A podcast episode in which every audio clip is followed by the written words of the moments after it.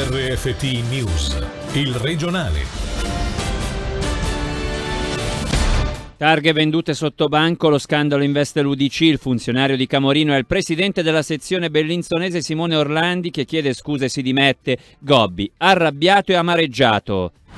Rissa alla foce di Lugano in manetto un ventenne del posto accusato di aggressione e lesioni gravi, un 24enne del Mendrisiotto ha riportato serie ferite al volto.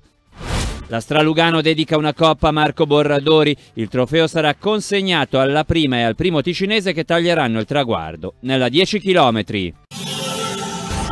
Buonasera dalla redazione, dalla notizia dell'apertura di un procedimento penale al terremoto politico in seno all'UDC che ha scosso anche l'amministrazione cantonale facendo reagire pure il direttore delle istituzioni. Fa clamore il traffico abusivo di targhe che ha fatto scattare l'arresto del presidente dei democratici bellinzonesi attivo a Camorino e di un 48enne del Luganese. Prima delle reazioni a livello politico sentiamo la cronaca dei fatti da Selin Lalomia.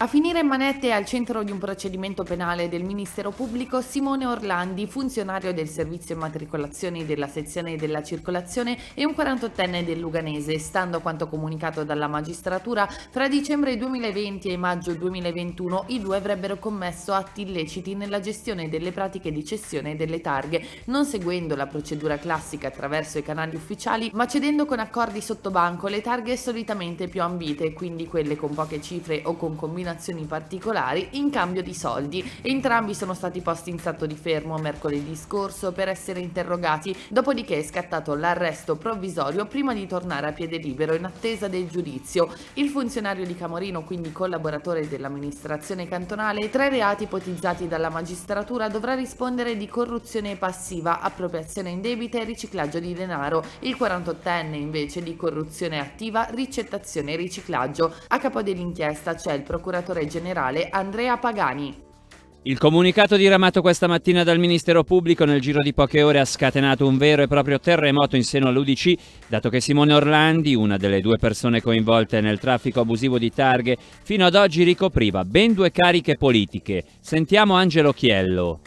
Mi spiace per quanto successo in un momento difficile della mia vita, mi assumo le mie responsabilità collaborando con le autorità e con una nota stampa che Simone Orlandi, funzionario della sezione della circolazione finito sotto inchiesta, ha voluto prendere posizione annunciando le dimissioni dal Consiglio Comunale della Capitale così come dalla carica di presidente dell'UDC bellinzonese. La breve nota stampa affidata all'avvocato termina così confido che i miei errori non arrechino pregiudizi al partito. Nell'attesa che le procedure pendenti facciano il loro corso, corso non rilascerò ulteriori dichiarazioni. Dichiarazioni che non ha voluto rilasciare nemmeno l'UDC cantonale in un comunicato firmato dal presidente Piero Marchesi, nel quale vengono espressi vivo rammarico e delusione per quanto successo, che oltre ad imbarazzare la persona e a comprometterne la professionalità, getta purtroppo anche un'ingiusta ombra su tutta l'amministrazione cantonale e sui collaboratori onesti, reputando assolutamente inevitabili le dimissioni, continua la nota, naturale e logica conseguenza politica fatti di simile entità.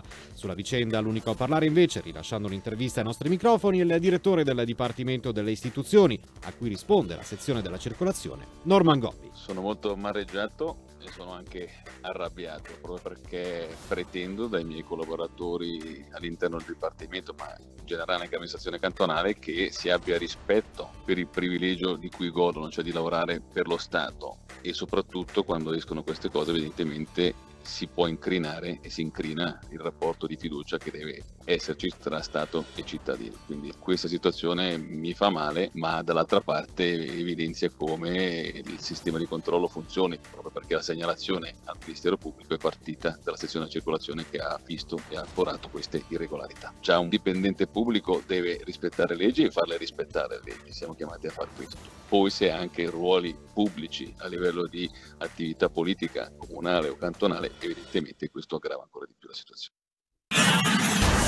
Notte di violenza alla foce a Lugano ad avere la peggio un 24enne del Mendrisiotto, quest'ultimo di passaporto italiano ha riportato serie ferite al volto. I fatti, come comunica la polizia cantonale, si sono consumati verso mezzanotte e mezza di oggi. Le ricerche hanno portato all'arresto di un ventenne svizzero del Luganese, accusato principalmente di aggressione e lesioni gravi. Sono in corso accertamenti per delineare dinamica e responsabilità di quanto avvenuto e l'eventuale coinvolgimento delle altre persone che sono state identificate. L'inchiesta è coordinata dal procuratore pubblico capo Arturo Garzoni. Uno studio e un progetto pilota per impostare un nuovo concetto di logistica urbana nella città di Lugano è quanto vuole l'esecutivo che oggi ha licenziato una richiesta di credito al Consiglio Comunale per la realizzazione dello studio. Questo ha l'obiettivo di ottimizzare i processi di logistica urbana e di distribuzione delle merci in città al fine di garantire l'ordine pubblico stradale e un minore impatto a livello ambientale. Sentiamo Karin Valenzano Rossi, capo di Castero Sicurezza e Spazi Urbani. L'obiettivo principale è quello di avere un nuovo concetto di logistica urbana che possa sgravare il, il centro, comunque la città, dall'entrata di mezzi pesanti per la consegna delle merci attraverso la creazione di un micro hub cittadino in cui ricevere le merci e poi smistarle con dei veicoli più sostenibili e in questo senso stiamo facendo già adesso un progetto pilota che avrà inizio lunedì 23 per sei mesi mesi dove già abbiamo messo a disposizione lungo il Cassarate in via Ciani un container dove possono arrivare le merci e poi essere portate in centro città attraverso degli scooter elettrici oppure delle biciclette elettriche. Il scopo dell'esercizio è avere una consegna delle merci più sostenibile con dei mezzi che siano adatti al carico e quindi così sgravare sia dal profilo del carico ambientale sia anche dal profilo della fruibilità del centro città. Noi facciamo proprio un appello ai commercianti, agli esercenti, ma anche ai privati che hanno una necessità di ricevere consegne o di fare consegne, di partecipare a questa fase pilota per poi raccogliere quello che sono le esigenze concrete da far confluire nel progetto principale. Sono scattati i lavori per la realizzazione della nuova passerella ciclopedonale della Torretta. Da lunedì è stato posizionato il cantiere per la realizzazione di un'opera fruibile dalla prossima primavera e parte integrante del progetto del semisvincolo di Bellinzona. Costo di questa parte di lavori 6 milioni di franchi. Per i dettagli sentiamo Maurizio Malfanti, responsabile del progetto Passerella ex Torretta.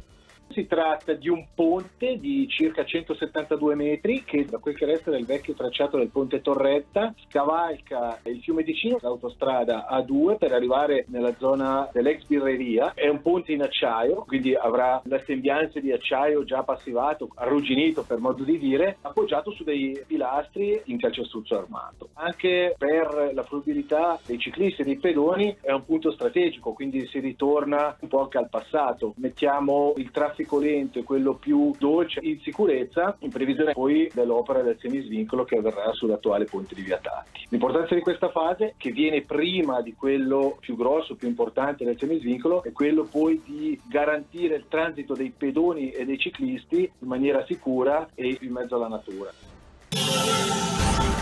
La prima Coppa Marco Borradori. A istituirla il Comitato della Stra Lugano in programma il fine settimana del 28 e 29 agosto e al quale il sindaco di Lugano partecipava dal 2013. Il trofeo, assegnato alla prima e al primo ticinese che taglieranno il traguardo nella 10 km del sabato, vuole omaggiarne la memoria. Sentiamo il presidente della manifestazione, Vanni Merzari.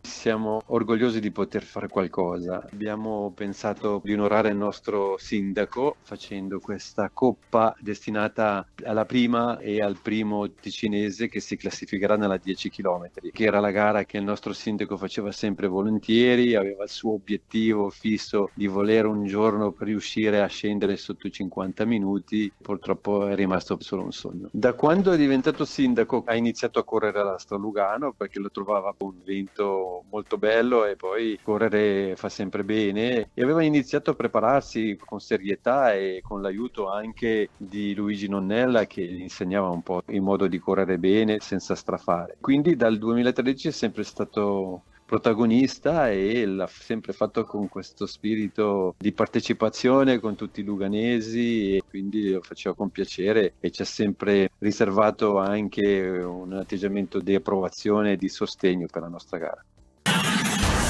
Musica, installazioni e spettacoli animeranno da stasera a domenica i borghi di Arzo, Meride e Tremona. Si tratta della ventunesima edizione del Festival di Narrazione che torna con un programma ricco e variegato rivolto a grandi e piccini. E se lo spirito è quello di sempre, aperto ai temi più vari, dalle riflessioni sul tema della migrazione alla fiaba russa, passando per le tradizioni engadinesi, quest'anno, complice la pandemia, ci sarà qualche novità per partecipare alla manifestazione. Ce ne parla Natalia Lepo intervenuta in diretta.